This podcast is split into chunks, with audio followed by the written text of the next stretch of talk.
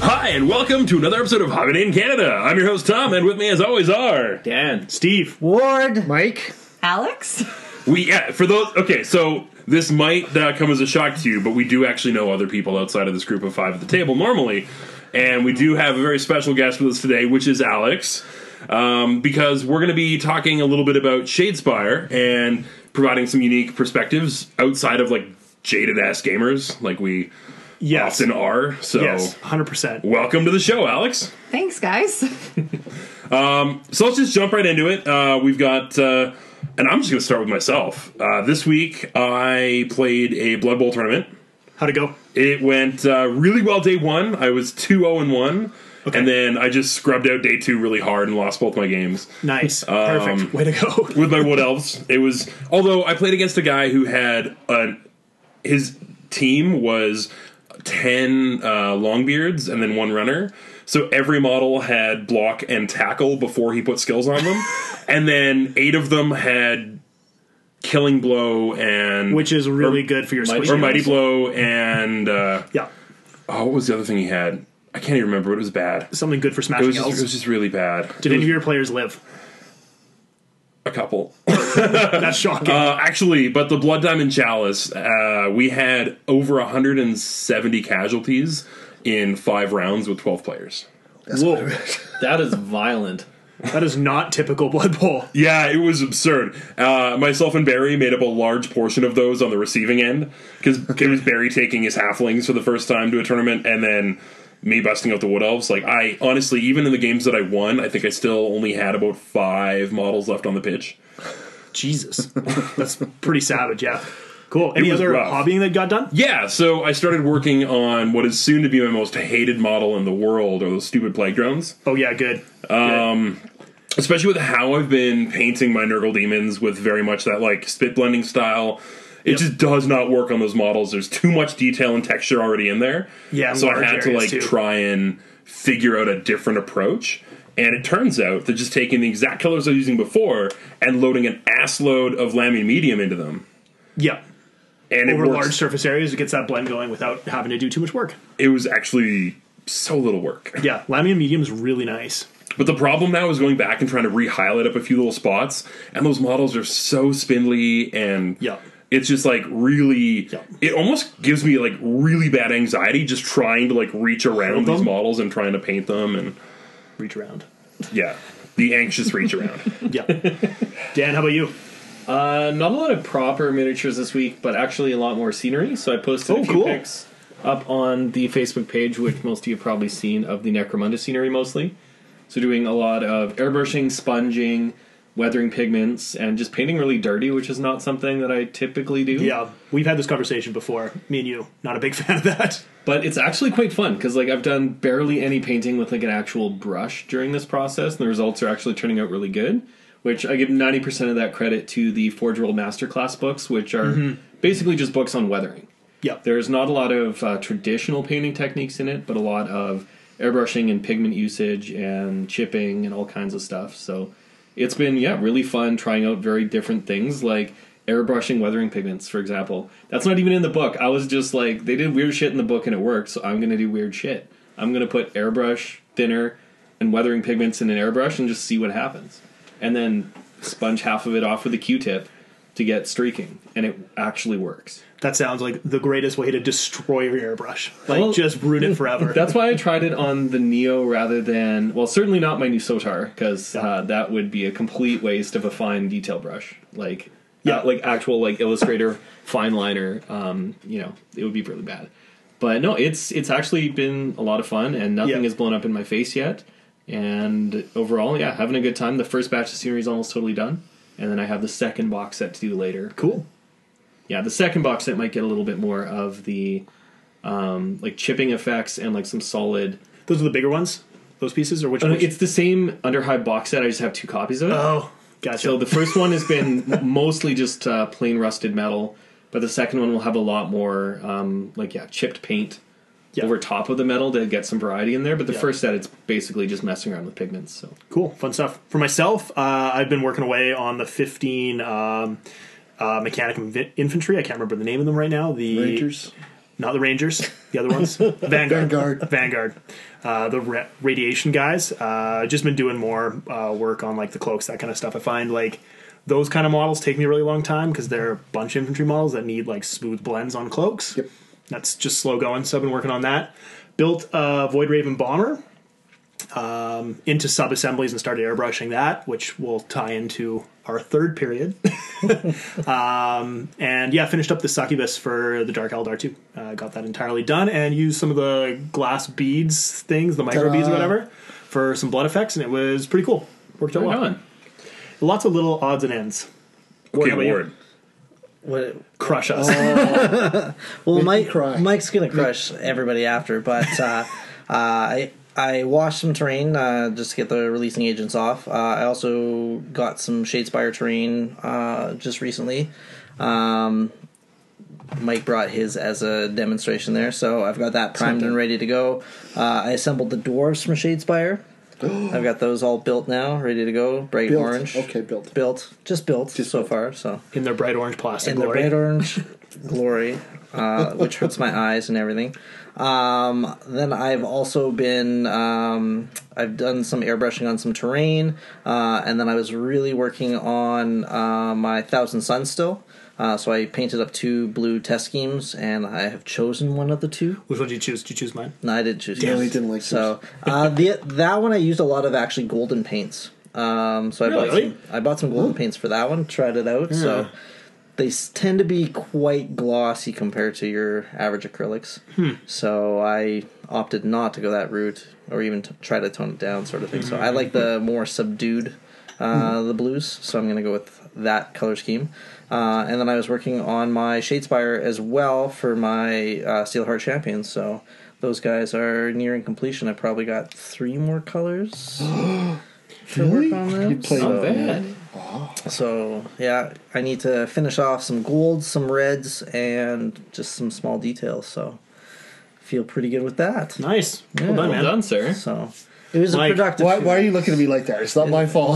Because No, no, he's, that's he's fine. hoping. There's there's this small chance that I, he's no, the I, hobby king this but I week. still feel good about this. yeah, you got Yeah, some this stuff. one's- Absolutely. Mike, you got Mike the same- gets to give us two episodes worth of Yeah. results. Oh, we're doomed. Oh yeah, sorry, buddy. Uh, okay, well here I'll on do me. it quick. How's that? I got 15 heli blasters done, hell blasters. I got 10 reavers done. I got one repulsor done. I got the uh, dread done. I got A certain uh, Primark. No, uh, yeah, Gilliman's done. Uh, Rabooty. Rudy's done. Yeah, He's such a eh? Raboutier. yeah. What else did I get done? Uh, started on terrain for Shadespire. It's it's basically done. uh, built the two new uh, squads for Shadespire. They're put together and primed. Uh, and why can't they do plastic uh, flesh hounds? I These know, are so really, cool. they're- he's gorgeous, isn't he? Yeah. Uh, what else? I, there we go. I think I'm almost. No, actually, I didn't. I put together a Goblin team, primed them. I also put together some uh, Stormcast Eternals, primed them, base coded them. Okay, there we go. I'm done now. Okay, I got Look at one how more. Alex ad. is experiencing Wait, this for the wait, wait. first uh, I have one more time. ad. and It's What's like, that? I assembled and got my halfling team almost fully base coated. There you go. And I've pretty much assembled an undead uh, te- team as well for Blood Bowl. So Okay, if we're going with assembled stuff, I assembled all my Shadespire stuff and also the uh, the uh, Necromunda terrain thing. The what what furnace is it called? Ferromantic furnace. Nice. That's the one? Veritonic furnace. Is this a competition? A little bit. No. No, it never really No, is. Okay. It's, It, it was a competition one summer versus John Wong. decided it was versus never Mike going to pretty be a much, game. and that was yeah. That was, I carried you that time. You no, I carried- Oh, really- 100%. All of us. We were all painting tiny boats because it was clearly the most broken part of the system. yeah, absolutely. Um, well, let's just segue into shut up and take my money then. sure. I Looking at you, Steve. Dark Eldar. Yeah. Yeah. Wait, didn't you say that last time? Yes. And yes. More Dark Eldar? Yeah, I, because of the well, we're going to get into this with the facts, but uh, I need another box of uh, warriors. Okay. Good on the witches front. Oh, The other oh, box oh. of warriors. This, Oh, is, the, this man. is the part of the, the episode that Alex doesn't need to hear. Yeah. Yeah, we should have done this afterwards. That's all right. It's not. It's not a big purchase. It's not a, it's not a It's car not a- It never part. is. It's not a car true. part. Yeah, that's fair.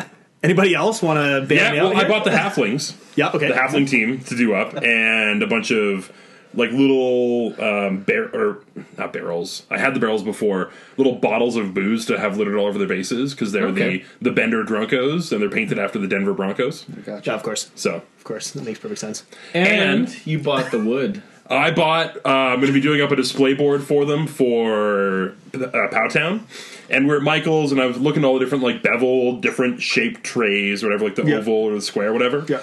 And at the end of the row, they had some animal shaped cutting boards. Interesting. I've And- seen those. I think uh, Dale has some.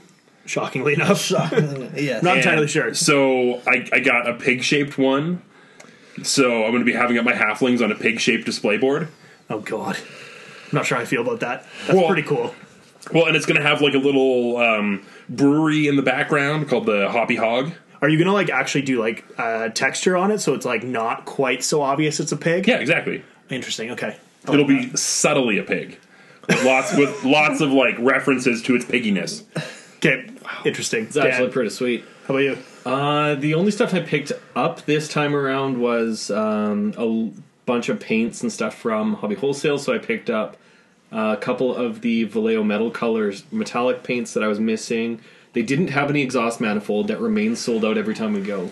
But I already have a bottle of that, so it's all good. I'm just painting scenery with it, so it won't last forever.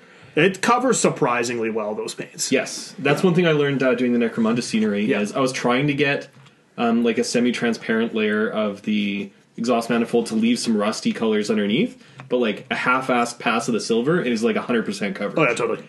It's so pretty awesome. that was not a thing. But um, yeah, I did pick up some burnt iron, some pale burnt metal, a couple of random Vallejo air paints. Um, you know, stuff like that. Just some little odds and ends. Another bottle of um, airbrush thinner because I haven't picked up a bottle in several years. yeah, me neither. But those nice uh, six ounce bottles last you a good long time.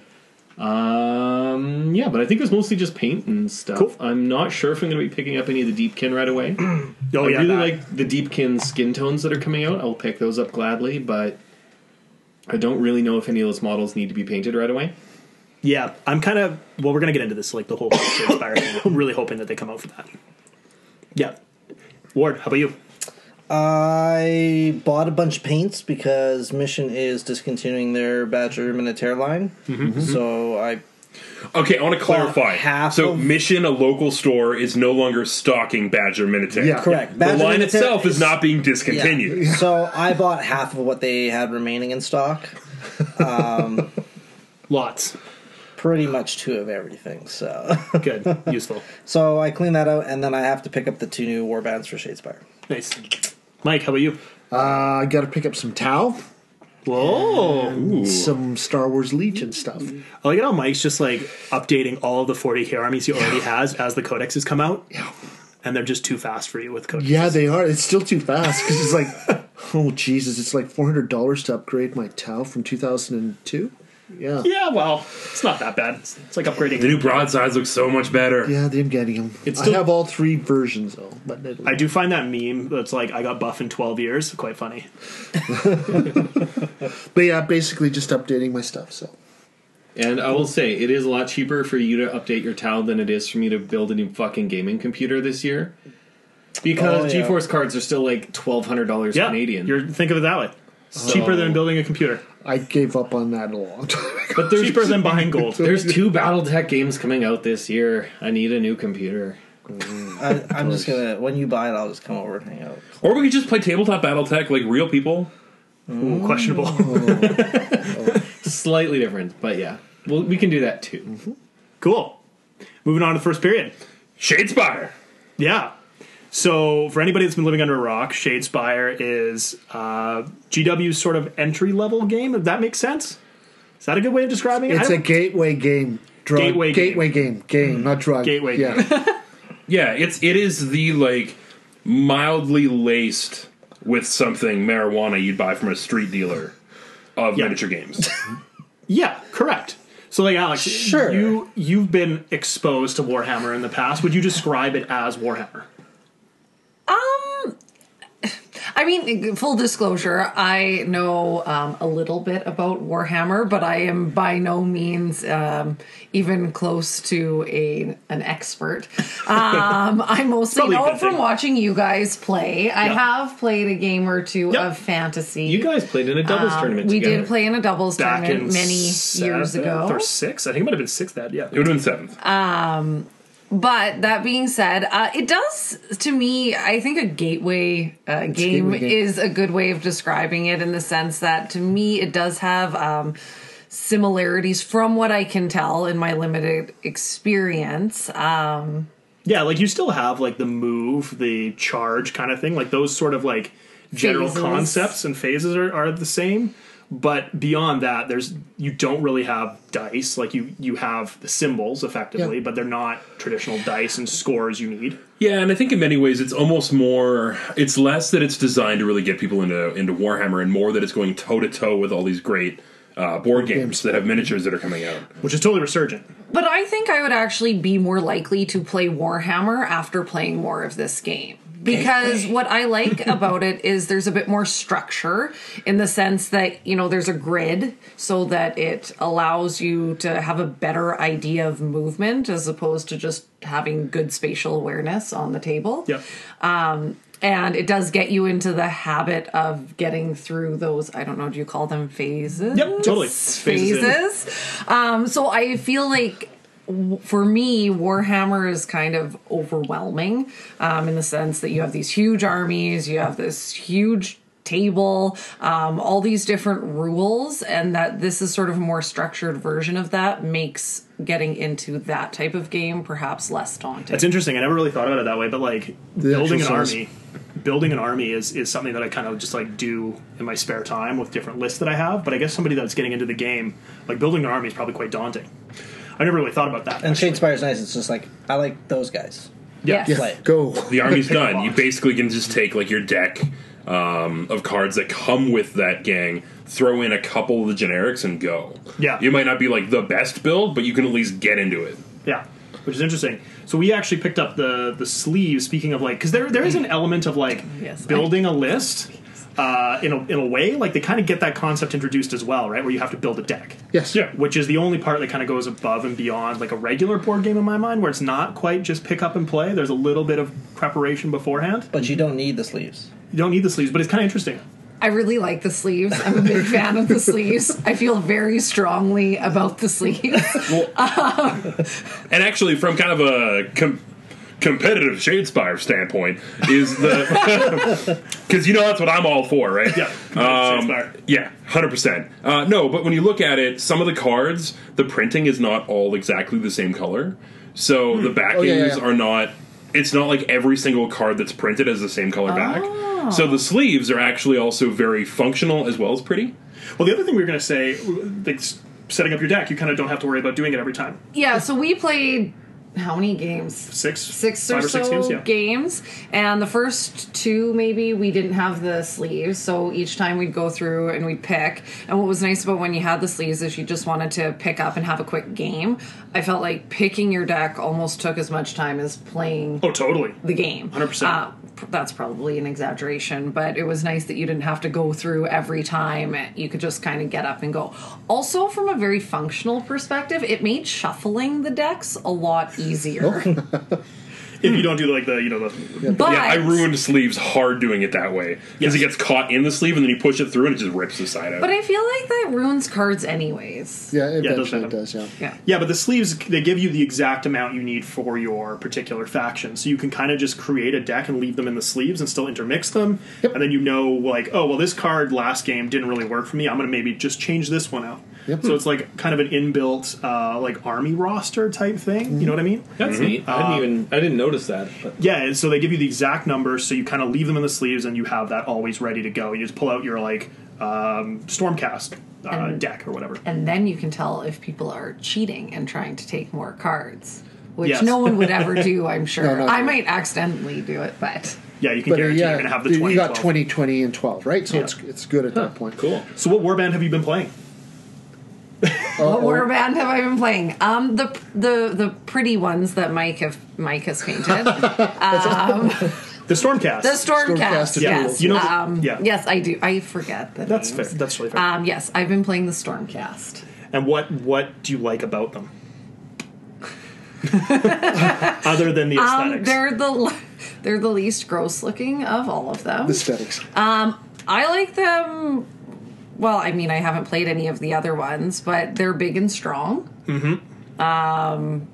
resilient too. When you Yes. play other stuff, they're they're resilient. For everybody else that's played, have you, do you find them to be somewhat more forgiving? Yes, a- absolutely. Like I mean, you can still make mistakes, and they're resilient enough to survive your mistakes. Sometimes, not always, but sometimes. But if you get killed, if one of y- your guys gets killed, you're. It hurts. Uh, can I swear on the part? Oh, yeah, certainly. You're Fuck fucked. yes. Yeah. You're, if you if you get one of your guys killed, you're kind of fucked, especially if it's early on. And one of the problems with Stormcast, um, and not to say that every gang doesn't have their own problems, because I think it's actually a pretty balanced game, is that because you've only got three models, you have to be really mindful of how you're using your four activations a turn. Yeah. Because it's not You like do can three just- charges, you waste an activation. Yeah.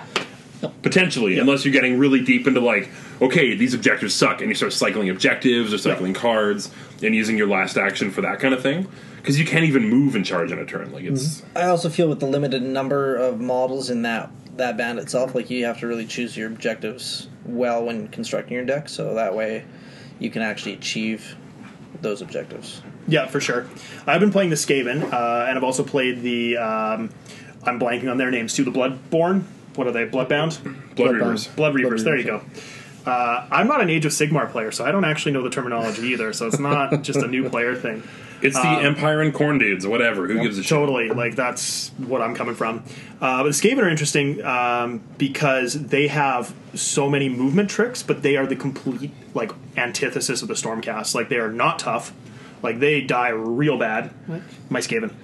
Like as soon as you touch them, But they're super fast and they can come back to life. only the three minions. But yeah, Okay. th- you do get like you Yeah. can recycle them as much as you want if you just continue sending minions for sure. But I'd also like to point out because you have so many and you're so fast and you're so weak, if you make mistakes with that group, you are messed up big time. Oh, yeah, if you- there's if no you're- recovering from that. Was uh, Scritch or whatever? If you Yeah. make a mistake with him and he gets murdered, you are seriously on the back foot. Like that is. Is he your leader? Yeah, he's the leader. But he's also super strong and also super fast. What I don't like about these guys, my guys, is that they're kind of, well, they're quite slow. You can't get. Sometimes when you're playing Skaven, you can't, can't really Oh, yeah. get to them sometimes to bash them. Yeah. What's interesting is so I've played quite a bit of Warhammer, and you obviously haven't. And in our games that we've played, uh, you're actually ahead. I think you're winning three to two in our in our like counted games that we practice. And some of them have been like blowouts on my end of things where I've like crushed you by turn two. When like One game. you crushed me. Let's be clear. But it's what I'm saying is it's it's actually pretty balanced for new players. Like Yeah. new players can have a uh, Yeah, a fair you won't be game, and you're screwed not up. going to be completely screwed. It is balanced. Yeah. So what have you guys been playing? exclusively the uh, Iron Jaws. Oh, the orcs. Yeah. Yeah. They're, yeah. Um, and I've been having a lot of fun with them. They're a little bit finicky because they're kind of in this weird space where they're not quite as tanky as the Stormcast, not quite as fast as the Reavers. Like, they're, it's kind of this weird in between. Have you played against the uh, dwarves yet? Yes. And or how do they compare against the dwarves? Um, they're both four models. Like the number of models per warband is pretty interesting. Like if you've got five, you've kind of got a horde. If you've got four, you've got a middle ground. You've got three, you're pretty elite. Uh, I played against the Dwarves once and I got diced hard. Interesting. So, like, it was. It's kind of hard to say that I. And it was also in a four player game. Interesting. So- That's another thing we never even touched on is you can play this game as, as four players. Like you can literally play It this changes the on a whole Saturday game night too. By games. the way, you have to start playing it entirely different once you get to that many people. You gotta. Yeah. There's a lot of things you gotta watch. But you could play this on like a, you- a games night with your friends. If you buy two starter sets, you can play a four player game, Mm-hmm. which is really cool and it's meant to be played that way. It's a Yeah, and completely I think different piece we the missed. dwarves were really interesting because they their offensive output can get really bonkers really quickly. Oh, yeah. Whereas like for me, five damage, and you're like, what? Why? yeah. Whereas I don't quite get there. Um, depending on how the upgrades work, I think the thing with the orcs is they kind of have this. You need to get them inspired quick, But if they're inspired, then all of a sudden they're more likely to get one shot killed. And because for orcs to inspire, uh, You have to be take a wound. You yeah, have to take be one hurt. damage. Then they get inspired and they're better. What if they can heal themselves? Do they stay inspired? yes, Yes. Yeah, 'cause So healing there are potions. ways to heal in the game, but it's. I think one of the things where I really th- see where tournament play is going towards, like the best two out of three, because how your deck is cycling through can make such an impact on like what cards you're getting. Like the last game I played with them, I had no upgrades. Interesting. Like my, I don't think I saw an upgrade card until the third in the third game round. That's actually super interesting because the Skaven they get inspired by having a ploy card played on them, yeah, right? Um, and so having an upgrade card, which is Something annoying, like that. because Stormcast don't is- inspire as uh, as easy as Skaven do, which is always a point of friction.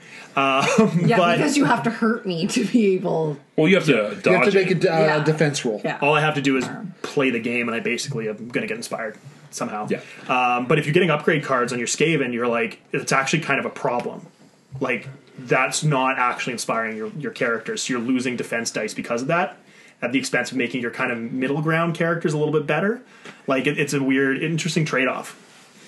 But the, the punchline I've found in most of the games I've played is that everyone's got fairly distinct advantages and disadvantages. And, you know, obviously the dice swing, you're not rolling a shit ton of dice. Yeah. Uh, You know, even those times where you're getting the, you know, you've got your attack with the two extra additional supports, so you should be getting all the hits in the world, and then Yeah. you just don't. yeah. Like, Yes. there's not really a lot of mechanics for rerolling in this game. yeah. So, and you're not, you're very rarely ever rolling more than four dice. Yeah, I mean, you're, you're totally right. Like, I think the most I can roll is three um, for a Skaven. I, have you been you've been playing the undead a little bit? Uh, no, that's going to be the next one. I've basically just played the same as Alex, the Steel Gotcha. champion. So Have you played the same army? Yeah. Like against them? against the same army? no, Has I've anybody? I've basically just played against other factions currently. So Yeah, I've mirror matched against orcs a few times. and do you find that that to me that would be cha- more challenging? It's really weird, but they, one of the things that was kind of funny about it was we both had very different decks, So it plays differently. so we played fairly differently. Um, and the other thing too is that it was kind of a little bit of a stalemate because it's like it was almost the you don't want to just put that first point of damage on your opponent. So you're kind of so you, don't want to inspire the fucking orcs, right? Because when the orcs are inspired, they're way more terrifying. So you're it was really this kind of like Do I hit him? one of the most Hit him? cat and mouse games of Shadespire I've ever played. With orcs. It was with an- orcs versus orcs. an elegant dance of orcs. That's not something you typically hear. I like that. Because the thing that I was thinking is if I played the same army, um, to me, I mean, uh, there's probably more intricacies to the game than I'm used to or aware of yet. But to me, they are kind of brute strength. They bash the shit out of the other armies. And so, in a way, they seem a little bit one dimensional. And so, if you're playing someone and that's really the obvious strength, you know, I, I feel like it would be hard to match up. Like you're thinking it might just be more of a dice type thing. Like you, Yeah, you might because you're yeah. just going to be Yeah, like, yeah, I'm going to try to hammer the shit out of you. And then you're like, well, I'm going to hammer the shit out of you back. And then, I don't know, do you try to take more objectives to get your points that way? But then you can't really move very fast. So what if. you're pretty hamstrung kind of thing. Yeah. yeah, that that's the only thing that I feel like might be kind of challenging with those guys. And O'Brien becomes like your O'Brien, champion. Oh, O'Brien, O'Brien, I like that. I, I've, I've, I've just always called him O'Brien. You imagine Ever, he's- ever he's since Chief we O'Brien? yeah, Yes. ever since we had the like playing Shadespire with uh, Steve and Mike, but it wasn't Steve and Mike moment. Um, uh, but no, it's because he's one of your higher damage output guys, right? So he becomes really valuable in that matchup. But your opponent, like you're also really trying to kill your opponents, O'Brien. it almost becomes So- chess in a bit of a way. Like, Yeah, I like the lady actually. Um, what's her name? She's. Oh, I can't remember either now. One, of- yeah, But I know what you mean. She, she's she's, good. really she's like a shield guard. She's really hard to heal, kill. She can take a lot of hits and it won't even dent her armor basically. And I think is she she gets more dice or she's Yeah. yeah, she gets more dice. yeah, she does less damage but gets more dice if I'm not mistaken. Yeah, and against someone like Steve Skaven, who has a lot of defense. who doesn't, you don't really need all of um, the Shit, you're wounds. still you're doing three damage against this two ca- health character. You're So gonna I feel like- just still smash them. I feel like she's a bit um under underappreciated, perhaps. Actually, Yeah. a lot of people really Not to like her. not to go feminist in on that the podcast. matchup, in the Bloodbound or the the Blood Reaver matchup, in the um, Skeleton matchup, um, she's legit. yeah. Yeah. You know, that's the one that you really want. Uh, when you're playing against like orcs or dwarves or presumably the new heavily armored chaos or stormcast as well, that's when O'Brien like really starts being like that piece you need a lot more of. Yeah, for sure. So who do you see this game appealing to? Who do you think we could foist this on to play more? So board oddly games. enough, um, when I went over for a girls' night with some friends that also have spouses that play Warhammer, with you guys occasionally, they were kind of giving me the gears for playing this game. They're going, "Oh, you're playing Warhammer," and I said, first of all, it's not Warhammer." It's Warhammer Underworld. It's yeah, it's Shadespire by Warhammer or whatever. Oh, Shadespire by I Warhammer. think it does By- say that on the box. I think on the box it says something It's like uh, that. Warhammer Underworlds is the is the like Yes. franchise name than Shadespire. But I actually told them I said, you know, I think you'd actually really enjoy playing it because a Yeah. lot of us like playing games, but I think there's a bit of a stigma with Warhammer because you know it's a dirty yeah. basement game. Um, It's more involved, like, and you it's wanna build very yeah. Building It is. paint It and is. everything There's a and- lot involved. There's a lot of books. Yeah. a lot of money, a lot Time. of time. And so I said, you know, I think you should play with, you know, Dale or Right, or right, right. with even us because I think you'd really like it because once you sort of figure out what deck you want, you get the sleeves and then you don't have to worry about it. And it's quick. It's quicker than a lot of even um Oh shit! Yeah. strategic types of board games like the uh, Game of Thrones Ticket to board Ride. game, Ticket to Ride. Ticket to Ride takes way longer. um, the Battlestar Galactica board game. Yep. Those are all ones that are fairly intense in terms of time, and this one isn't. So, you know, Yep. I think you could pretty easily sort of trick someone into Gateway. Gate. Mm, I mean, getting yes. into it um, that might not normally consider it. Even just bringing it to games night and being like, "Hey, we're going to play this game," and don't show them the Warhammer. on yeah, the tape box. over the Warhammer and you'd be like, good to go. Um, Just be Look like, at take the it to ride, Shadespire. These are really nice game pieces. What's going on here, I have a guys? friend that I work with, and she asked if I could bring it to work and we could play it at lunch one day. I know a lot of people that do that. Like Yeah. a couple of friends of mine both work at McEwen and they'll play Shadespire during their lunch breaks. Yeah. Yeah, totally. The, the thing about this is you don't need to bring a whole case and terrain and all that sort of stuff. If you've got a model you've been working on because you do want to paint them, let's say, uh, which GW has specifically said you don't have to. Like that's not yeah, part of but then why you look at colored Mike's plastics and everything beautiful like that, so- uh, it. everything. guys, which none of you, of course, can see because you can only We hear just us. hold them up to the microphone. yeah, just hold, it. I've been told that it Can works. you- Look at that detail. Can you hear how beautiful it is?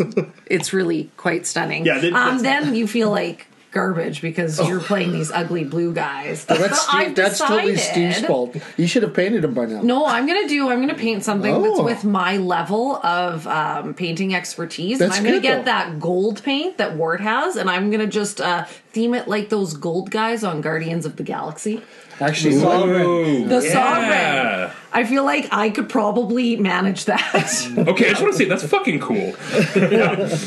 Yeah, because the thing about the Nobody the, steal my idea. the uh, Sigmarines too is you like if you do up a nice base for them and then paint them gold, they actually look pretty solid. Yeah. Well, and and really- actually, gold is the Yeah. is the n- normal color for the biggest line of the, The the, uh, Stormcast. Stormcast Yeah. is like how most we of all them is struggle gold. for the names for the the the, the stormcasts. Well, you keep throwing all these other names. Because I'm we supposed want to call it use Sigmarines. now? We want to use Sigmarines. The Empire, not Yes. Empire. well, and honestly, you can do like the Retributor armor spray, give it the wash of whether or not you want to have the purple in the Reekland or the or whatever, Yeah, this and kind then of just like a quick highlight. You can call it like anyone's painting level should be able to do that. yeah, and the thing that's nice about it too is like again Warhammer. You're like, oh, I got to paint a unit and it has ten guys in it. What the hell is this? That's a huge amount of work, and I have to do that ten times, like to get the whole army finished effectively.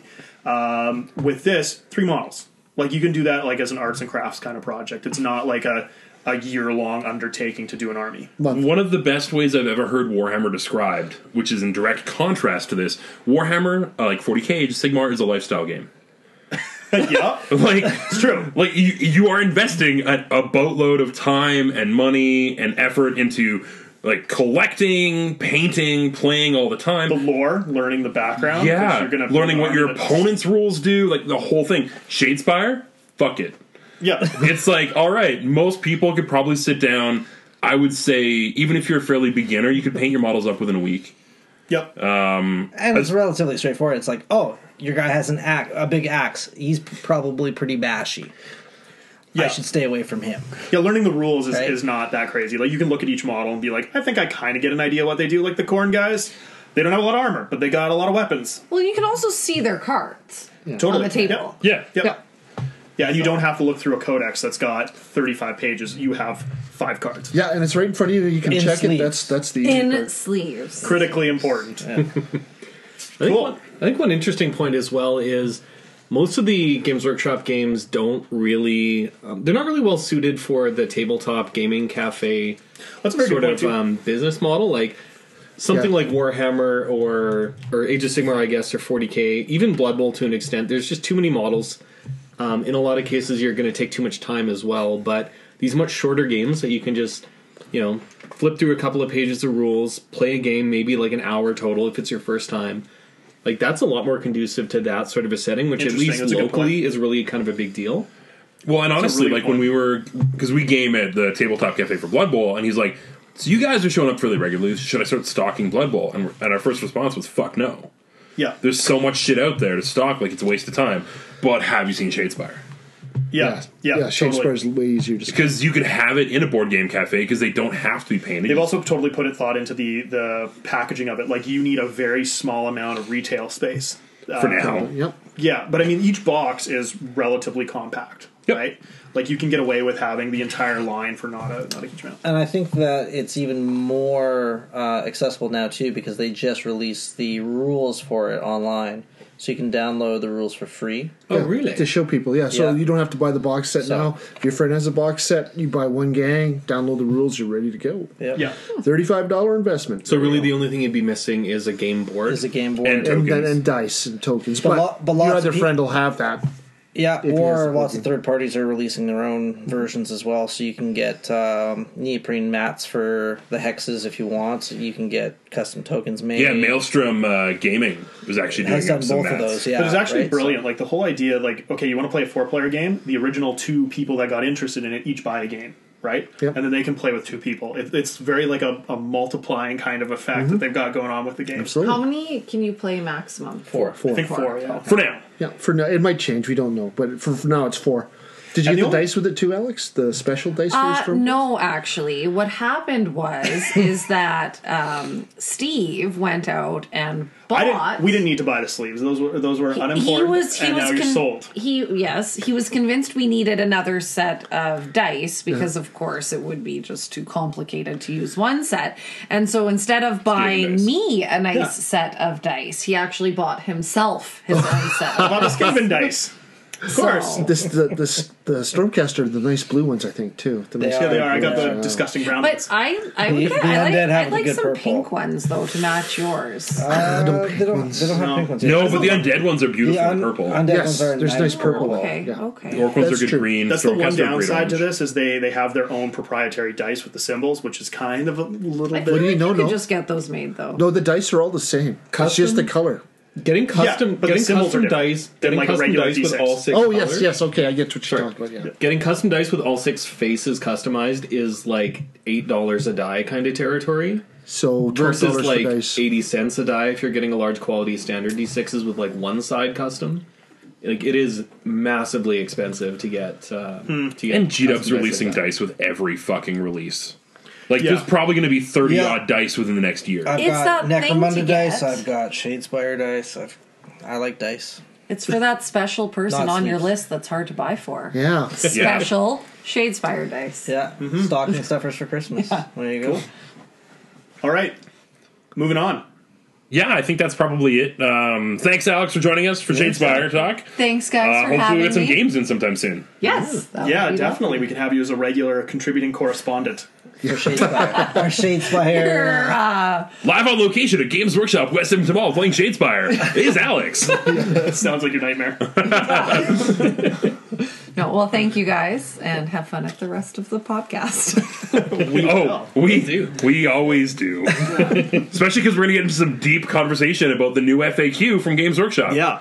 Because it's kind of a. It's uh, the internet is on fire about uh, deep striking is the, the big one. They, Uh, they literally broke the internet, and they didn't have to show did, pictures yeah. of their butt. it's true. Uh, Yeah. Their site was actually down when they announced the FAQ. There were enough Like gamers an interested in hour. this that they actually apparently crashed the Warhammer community site. I guess I I don't know. It, that seems kind of. I'm hoping it's a coincidence that it wasn't just the FAQ, but Why? Because if the FAQ and people looking for it is what crashed the site, that is such a good That's indicator actually- yeah, of how that's a good, good the point. hobby is right now. That is a good Because when there's enough people to be like, to crash Games Workshop's community website. I just can't imagine that there are that many people.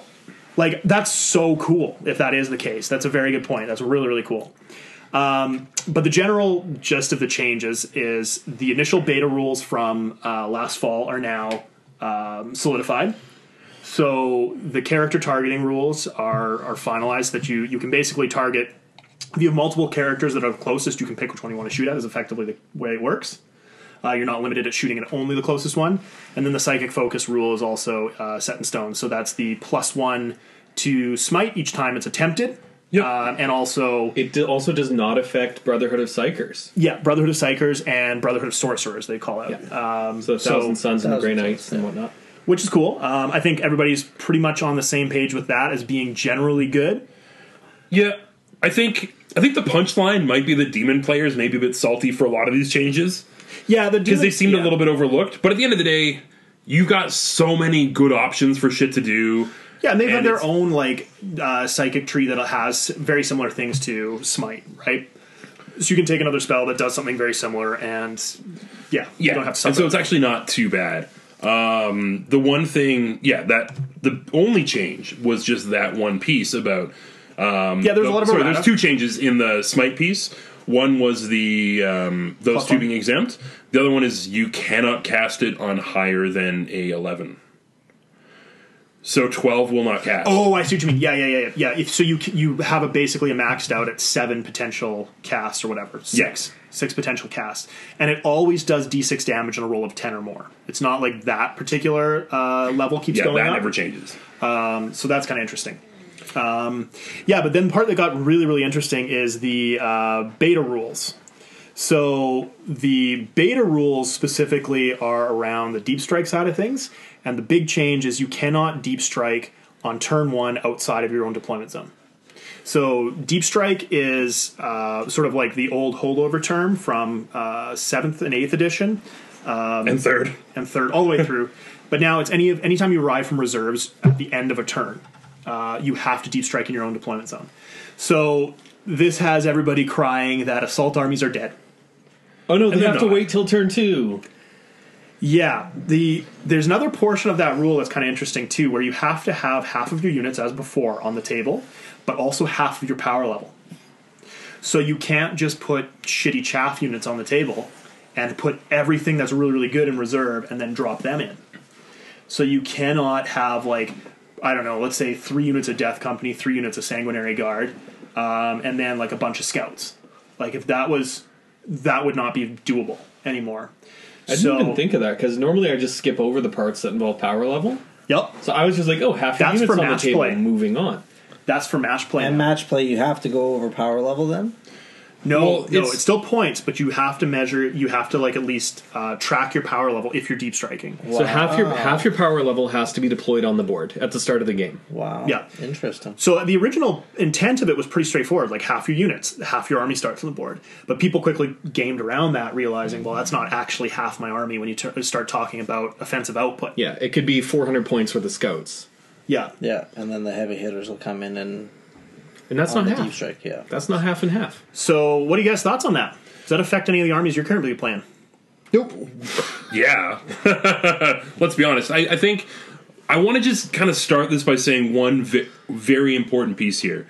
Um, these are still beta rules, so internet don't explode. Yeah. If you aren't loving it, play some games, try it out, Yeah. see how it feels, Yeah. and give Totally. reasoned feedback to G Dub. Because if you're saying like, "Hey, so I've played 12 games, and in those 12 games, uh, this interaction really didn't feel right. Yeah.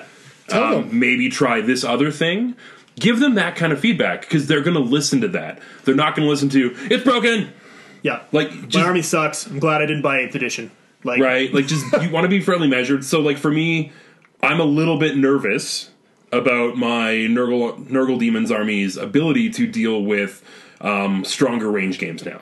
Because I used to be able to in turn one, and I was like I was deep striking more than one or two units anyways. Yeah, because But I the could- cam- command points thing kind of limited that, anyways. yeah, so I was then so I could actually start tying up or dealing with some of those range units a little bit faster.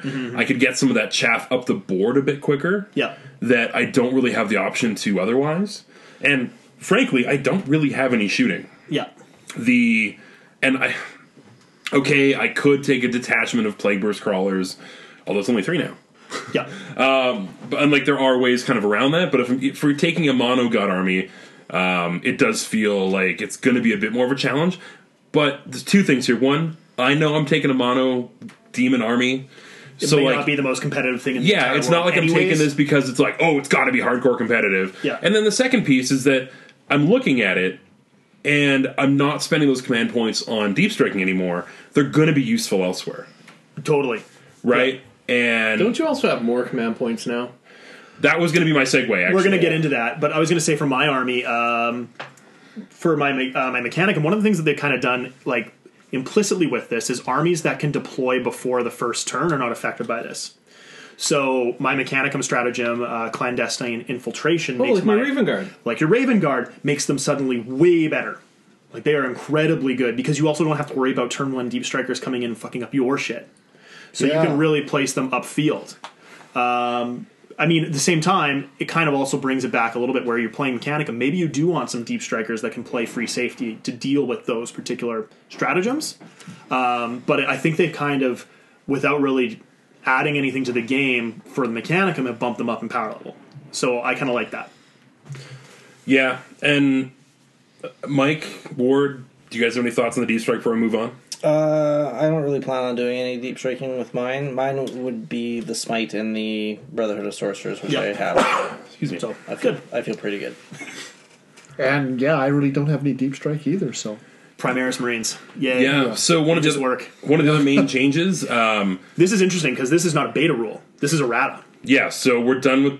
Or we, yeah, This this means that this is actually in effect. There is no like they're not playtesting this. Battalions just give plus five CP instead of plus three. yep, and um, the brigades give plus twelve instead of plus nine. Yeah. yeah, it's happening. That's a lot of command points. Command That's- points for everybody. My big surprise is that patrols still don't give you any because they're one of the other formations that has Yeah. mandatory troops. Yeah. It is a little bit weird. We were talking about this a little bit before the podcast. Like the the whole Dark Eldar um, Alliance of Agony or whatever the hell it's called, where you can take uh, three patrols and get command points, is really kind of useless now. It's not a huge issue. It wasn't really ever an issue from like competitive Dark Eldar play before. But plus four CPs for taking three patrols. Why the hell wouldn't you take one battalion for plus five? Like the fact that patrols give you nothing is, I think, an oversight. But Especially when Supreme Command Detachment still gives you. it- It's only one CP, yeah, but it's such a good detachment to You're get. getting everything Your good. HQ spam, your Lords of War, more elites. yeah, There's a, I think even flyers maybe even too. The super, There's- the there's flyer lots of detachment. good- there's flyer lots of good detachment stuff in gives there. you gives you plus one. Uh, it's- but again, you, the flyer detachment's also kind of a weird one because if you have nothing but flyers, you lose the game. There's still the boots on the ground. yeah. So there's a downside to the flyer one. So I kind of get that. But I'm just yeah, I just I don't understand why patrol doesn't get you like one or two Yeah, totally. because you're still taking mandatory troops. Yeah, it's a really open-ended one where your your minimum is what one HQ and one troop or two. Correct. for patrol, one troop. Yeah, so like there's not a lot of minimums to reach there, and then you can get some of your fun stuff. But to me, it just seems weird to have mandatory troop units and no command points, Yeah, I would have figured it would have been at least one command point that you got the boost for. especially with the brigade getting 12 extra because you're going to be com- if you're using patrols playing against a lot of other armies, you still have very few, and they're getting even more than they used to. To me, that's one of the very few things about the FAQ that had me scratching my head. That and it's still possible to have the only model that's an eligible target be a character that you're not allowed to shoot. That is still possible, and that pisses me off. How so? if there's another enemy unit that's engaged in close combat that's closer and the only other thing that you can shoot that's within range is a character you cannot shoot that character Also, fun fact: if there's a unit outside of line of sight But they're that is closer. closer Yeah. than the character, you still can't shoot the character. yeah so the guy's hiding behind a wall No, that's not behind- true. Uh, if it's both visible. But you're right. If you have one in close combat that is visible, then yeah, you can't shoot that character. yeah that was a piss off because in in one of the games that i played against steve that was the example was i had my contemptor dreadnought um, and there there were close by units that were engaged in melee the only other model that was within range was one of his characters and i could not shoot it i could just i lost my shooting phase Yeah. because of a weird technicality. You still won that game. But anyways, moving on. um, we also sorry we we glazed over one more beta rule that we should come back to. Yeah. It's a huge point because it kind of compounds a lot of these things. Is the new Battle Brothers rule? So the Battle Brothers rule is. Um, all the units in each detachment in your Battle Forged army must have at least one faction keyword in common. In addition, this keyword cannot be Chaos, Imperium, El- Eldari, Unari, or Tyranids, unless the detachment in, qu- in question is a fortification. No more soup. Yeah, so No you- soup for you. Well, you can still do soup, but it's harder to have absurd soup. yeah, inter interdetachment soup, not intra-detachment soup, which Yeah. is kind of confusing. But basically, it means you can't take a Space Marine character in a guard detachment. Yeah, Uh, Um, that sort of stuff is dead. They've made some uh, exceptions for that because otherwise, certain units wouldn't be playable at all. Stuff like assassins. and- Legions of the Damned assassins. They can go in vanguard detachments. Um, yeah, and and same with um, uh, why can I think of this? The witch seekers. What are Sisters they of called? Silence? Sisters of Silence. because Um, they don't have a full list. yeah.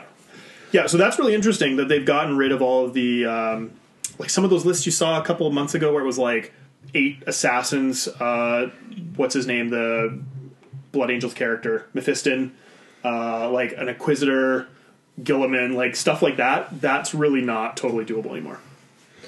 You can still have all the things in your army, but it's now three different detachments. Yeah, you have to have an, a full detachment of each faction rather than just spamming into like a command detachment or something. Yeah. So that's a beta rule. We co- sort of came back to that. So those those two pieces, the beta rules were the Battle Brothers and the Tactical Reserves piece. The rest of this is uh, like is is just the way the game is going to be now. I guess one There's of a the other rule big of three ones- too now, yeah. right? The rule of Yeah. three, which modifies based on the game size, but there is a cap now on how many copies of the same data sheet you can have inside an army. Yep. Organized events. If you have 1,000 to 2,000 points, you may have a data sheet up to three per army, uh, other than troops and transports. So if you wanted to take an army of nothing but shield captains, like people were talking about doing because they're amazing, not a thing anymore. You can take three. So this kind of fits into like the way the Tau had their like the actual rule in their Commander. codex The zero to one commander. Yeah. per detachment. So effectively, that's three a game. Um, yeah, a little less, uh, a little more, I guess, restriction there as well on the Tau. But You know what? The, the the the one they were spamming though was pretty amazing, and I can understand why they put one per detachment. So I don't think it's that. A lot of people complain about it, but you know what?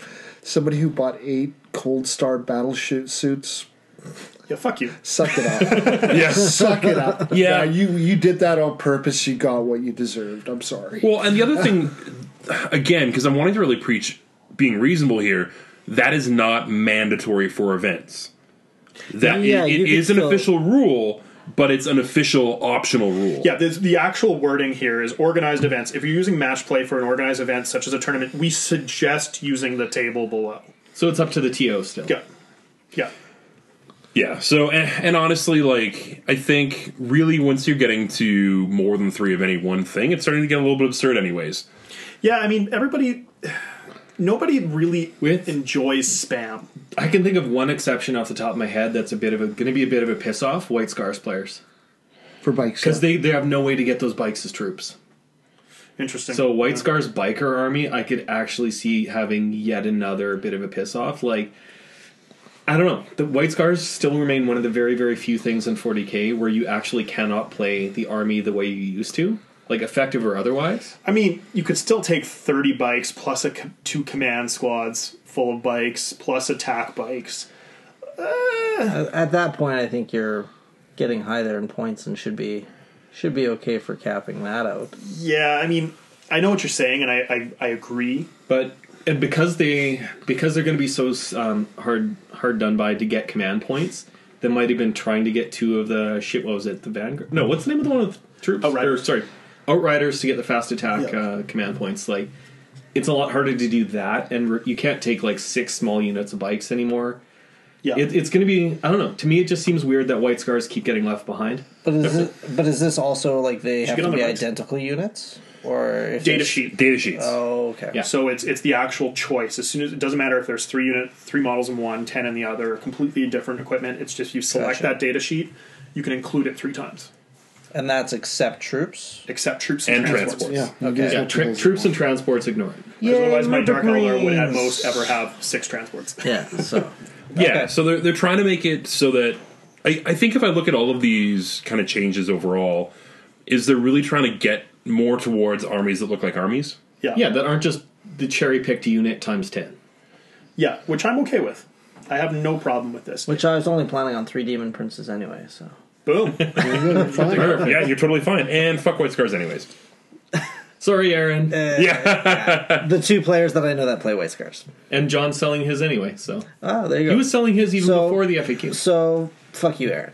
That's Yeah, it. just you, Aaron. Just you. just Aaron, So on just the Rowdy. we've kind of talked about the main points that everybody's really excited about. Um, Fuck there- Aaron. Sure. Uh, there are a couple other things that they've done that's kind of interesting. Tie to traders can only be used once per game, so they've Yep. reduced that. Was that Apparently the which one was that? Was that the Chaos Cultist or Yeah. Pox Chaos, chaos, Chaos Cultists, Cultists Pox- Uh, one. Poxbringers, all that sort of Okay, jazz. Gotcha, gotcha. The other one that they did is Word of the Phoenix, the uh, Unari Insanity. Uh, you can only use it once per unit now per turn.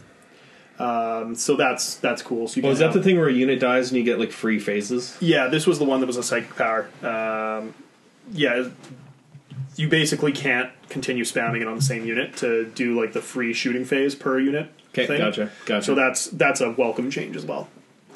Um, so yeah, in my opinion, all in all, good, right intention.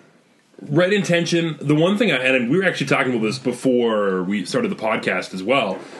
Um, the one thing that I feel like Games Workshop's really fucking up here is that they're they could have made most of these changes with better scenarios, Sure, yeah. right? Like it's the one thing that Games Workshop seems hesitant to push a little bit harder is that good scenarios comp for you Yeah. and so they're they're doing fairly systematic changes, which I actually I, I agree with all of them. You know, even the ones that are maybe going to make my demon life a little bit harder. Like I said, I'm going to get more command points for other shit. So I'll I'll find a way to work around it. It'll be okay. But uh, it's really I don't know. I just feel like if they tried to address it more with the scenarios, and a great example for me is you look at it, and so LVO happened in January, Yeah. and the armies that won that were very different from the ones that won at Adepticon. Yeah. Because the scenarios- Inari, Dark Reapers, Flying Hive Tyrants. And the and the Nurgle. Yeah. Right? Like it was Chaos Soup and spammed Hive Tyrants that effectively were the the top tiers at uh, Adepticon. Yeah. But had different fucking scenarios. So the fact that you if you can approach it that way and have diversity in your events, Yeah. sure. One event is gonna likely have these particular things doing well. But if the other events are different, it's not like someone's just gonna say like this is the army that I always have Yeah. and I'm always gonna win with this. I've I've always kind of I think the way that GW treats troops has always been kind of awkward. Like the whole objective secured thing was great. Um, now it's kind of less important. Basically, everything has objective secured. Uh, but the way that they reward you for taking troops should be how you win the game, um, not just like I get all these command points. And I guess in a roundabout way, that's kind of how you win the game because you can do more shit with taking more troops via CPs. But like I, I'd love to see like uh, these random objectives can only be scored by troops. Yeah. You like, know? is that so hard? Yeah. Uh, so that everybody's forced to like, oh well, you know, two out of the five scenarios, I'm going to have four objectives that I need to score with troops. Therefore, I'm going to need to take 20 tactical marines or, or whatever that that looks like. That's a really good point, and it's a much more reasonable approach than having objectives that could only be taken by fast attack or heavy support. Like if I'm playing again, like a White Scars army or a Raven Guard army or Yeah. whatever, I might not have any heavy support. Yeah. So if it's straight up off the bat, heavy support are the only ones that can capture an objective. It's like, well, fuck. Oh. Although- I'm not playing this one objective. Although current 40k is actually really cute for that, in that um, if you're playing big guns, don't tire. Yeah. Um, you get precedence goes to the heavy sport choices. Yeah. You also get additional victory points for killing your opponent's heavy sport choices. So if you don't have any heavies, you're not giving those points up. yeah. so but- they do have some of those things kind of built in, just for that specific example. Fair enough. There's a mitigating factor, I guess. but nonetheless, I think it's kind of moot. I think at the end of the day, they're trying to reward you for taking troops, and I'm with you on the scenario side of things. I don't think it's necessarily you have to write the craziest scenarios or do some sort of like in-depth type thing like Malifaux. I think you just need to make troops be the only thing that can score certain objectives. Doesn't have to be all of them, but I think that just like, oh, well, I can't win one game because I took only flying demon princes. Well, shit. Well, and really, you look at how they've created, and it's like if you wanted, you could take non-battle forged, and Yeah. not have obsec on everything. Like, Uh, so you- not for match play. but, like, or in sorry, cer- you can you can have non-battle. There's two different terms there. You can Yeah. have you'd still have to be battle forged, but you would have like not all salamanders, yeah, and then they would not have like the the objective secured or whatever. right. Yeah. So you could you could take that, but no one's going to do that because Yeah. you're so hamstringed in the scenarios. Yeah, you lose all your uh, chapter tactics shit as well. Yeah, Yeah, yeah. you lose everything. Yeah. So all of a sudden, the kind of rule mechanic that they've set in place to kind of encourage that has just become the norm. yeah. It's how everyone plays the game. yeah. you know, outside of the few beer and pretzel people that are going to be playing their straight up open play, whatever. Yeah, super narrative or whatever you're doing. Yeah, for sure. Like, sure, why not? Who cares? Um, but really, reass- reassessing that would be clutch. Anyways, I, I think it's a, a well intentioned uh, fact. I think that they're moving in the right direction, and I'm really what this makes me most excited for is the fall chapter approved, uh, where they go back and readdress some other points values and add a few more things, and uh, should be after Nova, so we'll see the results from that, which will be sort of after the meta settles down. Yeah, that The is whole one of the- model I really like. That is one of the interesting things is that when the FAQs continually come out shortly after a major tournament, like they have those big data input phases, which Yeah. they can then use to you know fuel some of these changes. There's a London GT that's coming up this summer too. That's a huge event in the UK. Like there's there's a bunch of things they can actually like go back to and figure out. Okay, this thing is clearly dominating in this particular format. Maybe it needs to be toned back a little bit. So Yeah. cool stuff. One other thing for me in the FAQ that's pretty awesome my uh, ble- or plague drones are actually plague bears now. Yeah, cool.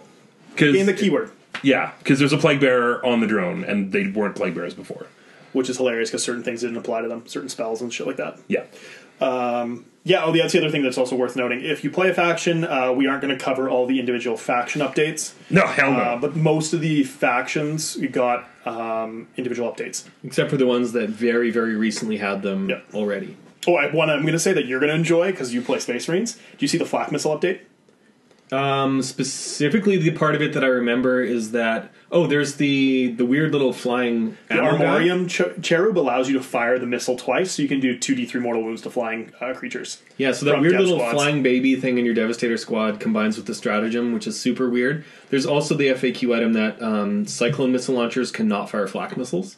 Yeah, so Devastator squads with missile hunters are like, oh boy, look out flyers. Look out Hmm. everything. That's a really versatile unit. Flak now. missiles only, yeah, well, yeah, flak missile only works for flyers, but your uh, plague drones would not enjoy that. Two squads of missiles. Oh yeah, because it's I, when I think flyer, I think of like planes. Nope. But if you have the fly Keyword keyword, fly.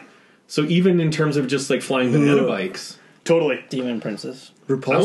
want I want to do two D three mortal wounds to flying banana bikes. That's cool. Would end in spending uh, command points to re-roll the ones because you probably have some way of getting those command points back if you're playing like seriously competitive Space Marines with Gilliman. Yeah, and Nope. now that you Nope. also Don't have do it. yeah, Space do it. Marines are interesting. I might have to paint missile launchers. I guess I have a couple painted for the Raven Guard. I would just need like two more. Yeah, you need them in, Put them in a squad. missile. Yeah, you need them in dev specifically. Okay, first off, how amazing is that? That the missile launcher is back to being a really useful weapon. in a dev squad. Yeah, and I have a squad of dev uh, missile launchers in my uh, Salamanders. no, my Imperial fists. Oh. Oh. I'm quite excited for that. You didn't even say your name. Don't look like that. Oh, I just realized too. But I now I have- need three tactical squads or scouts for that army. I have all those like Mark IV missile launchers from the Calf set, so I Uh-huh. could actually have pretty cool looking uh, yep, devastators. like I did. neat. Yeah. Tom, we're coming for you. I've even got the underslung forge rolls, like the the hit mounted rather than like the higher up. Now, if shoulder only I mounted. could deep strike and turn one to fuck them up. Oh, Uh, yeah. Anyways, we should uh, move on. Th- We'll play some games, see how the fact goes. Um, I'm kind of. I think it'll be good. it's gonna be fun. Don't overreact. If you're feeling butthurt about it, someone else is probably feeling more butthurt about it, and just relax. Oh, on the internet, guaranteed. So, just play the games, have some fun, and if you don't like the beta rules, don't use them. Yeah. Who knows? Or and write feedback. Yeah, that's the Um, biggest thing. If you don't like something, don't don't be an idiot. Just talk reasonable about it. and Yeah. it's if you treat Make- it as if you treat it as like a bug report or something else where it's structured you give feedback you say what armies you played how many games what point size the better data you're giving them the more likely they are to listen to Yeah. it Totally. so be reasonable give give them some thorough data and um, yeah you can help shape the future of your game Wow, that was really inspiring. yeah, Yeah. that's what i was going for Okay, so now I think uh, four of us are just gonna go take a break for the next twenty minutes, while Steve's gonna talk about Dark Eldar. Well, you guys hear some heavy breathing. uh, no, actually, Mike and I played a game. Yep. Um, we didn't get through the full game, Nope. uh, but we got to play the Dark Eldar versus your Primaris. I, we did. It was a lot of fun. Yeah, um, Exciting moments. Some sort of- shocking moments for other people. I'll sort for me. Um, I'll sort of cover like some of my takeaways from the Dark Elder Codex because I don't want to do a full review or anything like that. Um, the big thing that I want to stress is the variety. That I don't think there's an army that has more variety that you can play in so many different ways, um, and also fits the fluff. I don't think they've ever got anything so tremendously correct with a codex ever. you get that warband feel a lot more than it's because it's not like a space marine army where it's going to be one chapter or another Yep. you definitely get that warband feel with your multiple detachments with your different because you there's a thing where you can get like multiple warlord traits So and you stuff. got the obsessions, which Yeah. um, first of all, each cabal and witch cult and homunculus coven each have an obsession. However, if you mix, they all have the same keyword Drakari, so you can mix them all in the same detachment, no problem. Even with the match play rules that we were just talked about, that's okay. However, if you mix a homunculus coven's model in with a uh, cabal model, they both lose their obsessions. So basically, your covens and your witch cults and your cabals have to be separate detachments. Um, so if you in order to keep the obsession. I need order to keep the obsessions. I, I think that you should play the song from the 80s Obsession whenever you set up your army like that. though. I I will 100%. okay, all right. good. Uh, and what's really interesting is they super reward you for doing that because there's a world or not world trade stratagem um, that I'm pretty sure that's Alliance of Agony is the stratagem. If you if your warlord is a uh, archon and you also your army also includes a succubus and a homunculus, the succubus and homunculus can also have warlord traits.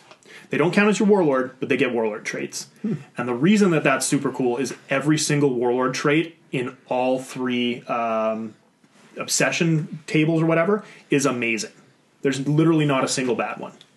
Um, so I'm playing Cult of the Red Grief. My warlord trait for my witches is plus one to your invul, and all succubi have a four up invul starting. So they just go to a three up invul, just all the time. i hear those are good Yeah, which is really solid on a character that's pretty easy to hide and super fast, movement eight. And if you're Red Grief, oh, you can uh, uh, advance and charge. Um, so that's cool. Um, you can be just crazy fast. You're disembark from a raider of three inch, your eight inch move, plus your d6 advance, and then your charge. And on turn two with power from pain, you can reroll your advance and charge distance. You're basically just like my character on foot has like a 36 inch threat range. So does that give your basic witches a five up and vulnerable save then against shooting? no, because it's a warlord trait. so just the Just the warlord. Just the warlord. Succubus. Yes. Oh, okay. witches are amazing. There's there's a ton of stuff that they can do. So like the witch cults no longer suck, which is great because I own 40 witches, so I'm happy about that. Um, the cabals are amazing. They've got a lot of shooting that you you can like the gunboat style Dark Eldar list is great. Um, blasters went up to D6 damage, so having the five guys in a venom uh, is still really really good. Venoms are minus one to hit with a five up invol for not a lot of points so that's a really cool combo. The agonizer on your or not agonizer, the husk blade on your archon is a really good combo too. So all the characters solid.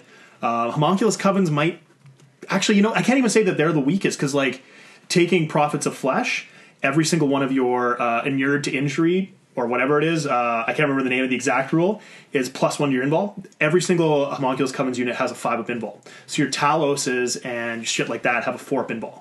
plus the Inure to Suffering six up like Feel No Pain at the end that all Dark Eldar have. So they're just like crazy tough. Um, so there's so much variety. I'm only covering sort of the stuff that I want to play. Um, and then the trump card of the entire codex, why everybody's sort of freaking out about the book, is um, Agents of Vect is a new stratagem in the game. It's the first time we've seen a stratagem like this. It's three command points. On a one, it does nothing. On a two to a five, it cancels your opponent's stratagem that they just played and refunds the command points back to them and they cannot try it again. that particular turn, and on a six, their stratagem does not work and they lose their command points. So if your opponent's army hinges on a particular stratagem, you can just be like, no, I'm a troll. And It costs you three to do it. But knowing holy that that's- shit. But knowing that that's coming, it will. Well, it'd be like in War Machine if you could play a card or something so that your Stop opponent defeat. can't use their feet that turn. Jesus. That would dramatically affect the way. Like you're not going to go for that home run swing because you know the other guy, Yeah. effectively on a two plus, is going to delay it at the very least, if not fuck you over for command points overall. Totally. Like, Like, I you can, might not even get those points back. the number of times that it can it, you can think of it coming in handy, like you were talking about your two D three mortal wounds stratagem shooting the last unit that I have that's sitting on objective with fly. I can just be like, nope, doesn't work. I spiked your missiles before the game. like it's it's really really cool. Um, so yeah, they just have so much flavor. Um, and I took a list when me and you played, Mike, Yep. that had a, one of everything. The only thing that was repeated was the transports and the Razorwing jet fighters. I had two of Razorwings, Yep. uh, which I didn't want to do. I wanted to have my Void Raven in for that game, but, it But you wasn't. didn't have it painted in didn't have time. a pain in time. Um, I wanted to go for the full, like, Experience. yeah, uh, taking everything. So, what did you think of the list? I, I, I, I, I, there's nothing I felt that was overpowered, but everything was pretty, pretty tough. There wasn't anything I could see was weak at the same time, which is kind of nice actually. It's like, yes, these guys are really good at that, but you can kill them. They're not. They're not, Oh, yeah. Their they're not toughness three. invulnerable. yeah, it's like, okay, I, you know what? Yeah, they're really good. I just don't let them touch me. I'm okay. Yeah, Dark Elder, you don't want Dark Elder touching you just in general. That's a good um, That's a- that's a piece good of point advice and for good all, rule. all 41st Millennium citizens. and in- Uh, in general, yeah, I didn't I didn't really see any weak spots. Uh, the only weak spots that happened weren't weak spots were just things that you forgot. I would say, Yeah. Yeah, second game with the list. F- Fair enough. Yeah, That's gonna fair enough. And like I said, it's it's not it's not the, the codex itself. Everything seemed to be on point for what it was supposed to do. If you did it, it worked well. Did you have anything that you particularly like? Because you play Dark Eldar. Is there yeah, anything I, you're going to be I- I taking did a like look how at? the homunculi and the um, the subbicus were, and the talos seemed a lot better now, a lot better than I remember. Yes. now. I played a thousand point game the Thursday before the Codex came out, and I took three Taloses, and they got shot off the board by turn two. Yeah. They're absolutely brutal. Like, One of the worst units, I think, in the game because they're huge amount of points. They dropped in points by half. Oh, did they really do Literally that in much? half. Oh, I didn't know that much. Not only that, they now have weapon options for close combat. They don't just have the monstrous cleavers. They can take a chain flail now that doubles their attacks. So each Mm. one can have ten attacks that rerolls to wound Holy shit! strength uh, strength user, so strength like seven or something ridiculous. Um, so they can be like anti horde. Like they they just got good. If you like Taloses and you had a corpse thief claw back in in eighth edition or whatever that formation was, bring three Taloses. yeah. Like that's a solid staple. They were they were hard to kill. I, I put a lot of fire into there. oh yeah.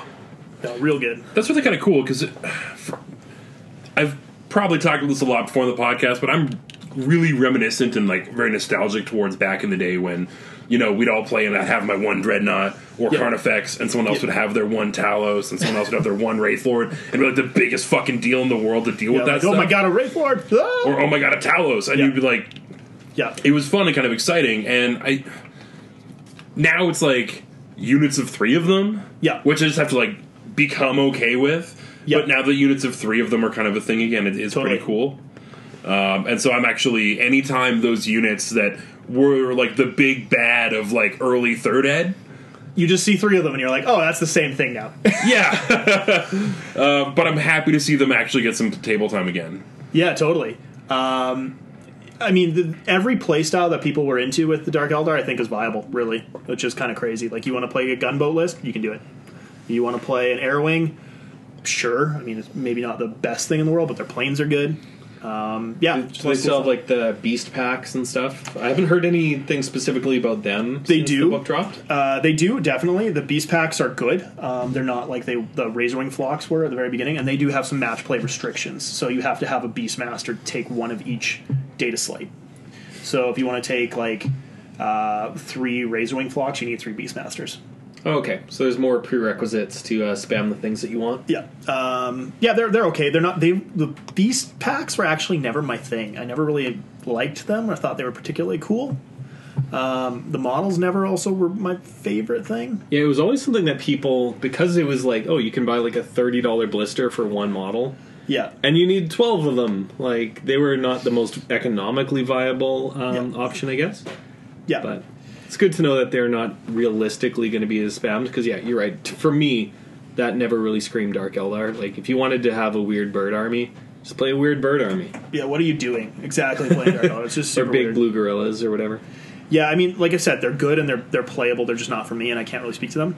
Uh, one other thing that I will be picking up, uh, and I don't know if you have any, Mike, is the Mandrakes. No, I actually don't have any of the Matrix. Holy shit, Mandrakes are cool. There's a couple of um, unit choices that uh, are able to be swapped into either the Cabals, the Witch Cults, and the Homunculus And Covens. Matrix is one So, of them? yeah, Mandrakes are one of them, and Scourges, because Scourges are the messengers of the society that like fly, go The between all the flying, the Cabals and flying shit. shot. Yeah, and they don't have any sort of loyalty. Um, but mandrakes are, are really really cool because they're sort of fill that scout role where they can infiltrate minus one to hit. Uh, any wound roll of a six from their shooting attack does a mortal wound. Like they just are really effective. Hmm. Um, so yeah, I'm gonna be taking some of those. And if you haven't seen those models, they're some of the coolest. And Do they still have enemy hair and hammer pants? Totally, I Yes, love those 100%. models. Okay, There's nothing wrong with that. Are you not Are you not on the same page? those models are weird. They're well sculpted, but they're weird. You might have to be tortured to death in a homunculus dungeon if you disagree. I feel like you were going to say that no matter what. True, correct. Also, one thing from having watched your guys' game, um, if you're going to deep strike in your um, Scourges. your scourges, Mike's army. There's a bit of a takeaway here on a tangent. Mike's army. Primaris Marines have tricks that are good. They do. is that a do. Primaris stratagem or It's is it it's a space marine. It's a Yeah. space marine. But the Hellblasters are Primaris. Yes. yeah? but just the ability to spend some command points, and when someone deep strikes in near you, shoot them before they do anything. Yeah. That was good. And it doesn't even take away from your shooting phase when it comes up as well. Yeah, it's minus one to hit. Yeah, Uh, well, but when we you're did. shooting five scourges At, Uh. at within six, within half range within with, nine inches. Sorry, yeah, nine and a half, which is half. with Hellblasters, they don't last long. Yeah, No. no. figure about that part. Huh? Yeah, no. It was only I totally 20 forgot shots. about that. I totally forgot about that stratagem. Uh, I was kind of banking on the Haywire Blasters to do damage against vehicles. And you didn't have the two plus to just make it not happen well, I could have, but I didn't want to spend the three command points for that. to save five uh, scourges. Yeah, Yeah, what probably wasn't worth it. Although later on in that game, because the Redemptor is super tough, the Redemptor and the Repulsor, um, Yep. like if you don't dedicate serious resources to them, they don't go away. Nope, they're there to stay. They like Well, the repulsor is tougher than a grand unclean one. Yeah, Great and Clean One Tough Seven.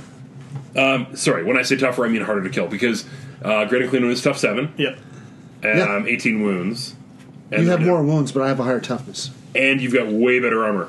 Three up armor. So small arms fire. It's not going anywhere. Yeah, you've got to dedicate that big stuff. Whereas the grand and clean one, he's pretty he's pretty swingy, right? Yeah. Like if with the you're- five up, five up. yeah, You can stop a couple of las cannons, whereas you you might not necessarily not be able to do that. The other takeaway from that game is uh, aggressors. You like them. I, lo- I love them. They were not the most enjoyable thing to deal with. I'll give you that. they get to roll all the dice.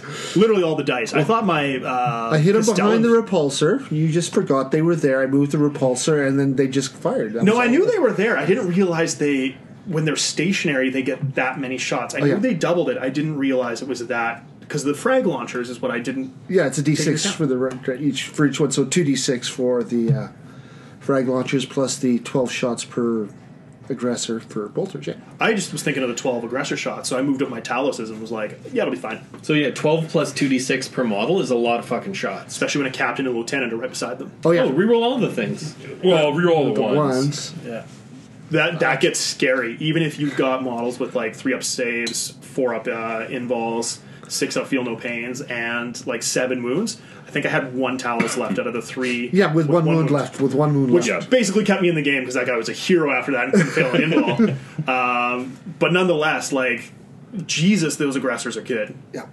I I'm just glad wish- I bought them. I just wish Yeah. they look different. I don't. I don't like the models. They're kind of cool, but the one thing that's kind of interesting about them is they're so tough to set up properly. because they have to stay still. I to set do them that. up right. I did You did. them perfect. You did, but they're not that tough for like how. Oh much no, no, damage they're they not put out. impossible to deal with. They're just No. like a normal space breed. They don't got no invol. They do have two wounds, but eh. Two wounds, tough fourth rip save. Yeah. Yeah. By no means unkillable, but nonetheless, like if you don't deal with them, Jesus How Christ! big of a squad? six. Six. So was it just over hundred shots at him? I think. yeah, it's a lot. Like my my Castellans don't put out that many shots. Admittedly, theirs is a little higher strength and better AP, Yeah, but yeah. still, But yeah, Jesus. that'd be sixty plus twelve d six shots. yeah, No, That's- that's seventy two. Oh yeah, I thought there were ten shots per It was guy. but over it's hundred. twelve. It was over Holy hundred shit! shots. yeah, seventy two plus twelve d six. Jesus Christ! It's all strength four, so Yeah, it's yay. it's nothing crazy. There's no no AP on it either, but it, we're just we're just going for volume. That is a lot, uh, but especially when you're hitting on threes, rerolling ones. Like you're not missing with a lot of those shots. no, I, I think it was seventy eight or something like that. Something stupid. Something just dumb. I remember being like, my Taluses are going to destroy everything in this unit. Then I was like, excuse me. So you're just like because one of the cool things about it is Mike just m- had them behind the repulsor, which is a massive piece of terrain to hide those models behind. yeah. flew it out of the way and Yeah. was just like, all right, I have an 18 inch assault weapon. The thing that's interesting about this edition, this is just more of a general thing, is like you can sort of take a one of everything list and have great games. There's nothing that's super skewy. Like I think each of us could have maybe built a better dark or dark eldar list or better Perhaps, Absolutely. space marine list, but you don't have to, and you are still going to have a competitive game. Yeah. So, that was a lot of fun. A game was a great game. Especially the look on your face. Okay, I could roll this many dice. You're like, what? I was like, How, "Can I see your codex?" Yeah, it's always a bad question. Somebody's super excited and they ask that question. Root row. It's because they're hoping that you're reading it wrong. um, yeah, no, I'm. I have to say it's the the most fun army I've played yet. Even more fun than my Mechanicum or Knights or anything else. This Dark Eldar are play like they should. And if they continue releasing codexes in the same vein, uh, I think this game is going to be like incredibly good. I'm really excited for my orcs. Oh, if they do orcs even half the justice they did Dark Eldar, And you know it's going to be more because we're getting better. we're we're th- we're getting new models. they better. That's all I can say. Like better. we desperately need a few new They need the models. buggies. If you they don't- need the buggies. Yeah, if you They don't get really a need the buggy, buggies. if you don't get a buggy, there's going to be a goddamn riot. And it's going to be a bunch of like Isn't the buggies A bunch of nerds. 1990s? yes, the buggies are from Gorka Morka days. Yeah, Yeah. 1990s. Except the Gorka Morka ones came with metal bits, and these ones don't. yeah, the Gorka Morka ones were nicer. Ooh, I did not know that. And the trikes too. You need trikes too, don't you? Yeah, well they're they're basically the same Just thing. just rework Speed Freaks except the bikes because the bikes are still good. Well, the bikes are good because they got them in what sixth ed, Yeah. Yeah. or end of fifth. You got the new bikes, you got the, The new Daca trucks, Jet. got the new battle wagon, you got the Daca jets. There's not a lot they have to redo. Gorgonaut. The, did the Defcoptas ever get recut from the starter set? No. no. So you haven't been able to get Defcoptas for several editions? Hilariously enough, you can still buy a Defcopta, but it is the old school Defcopta from the same generation as the.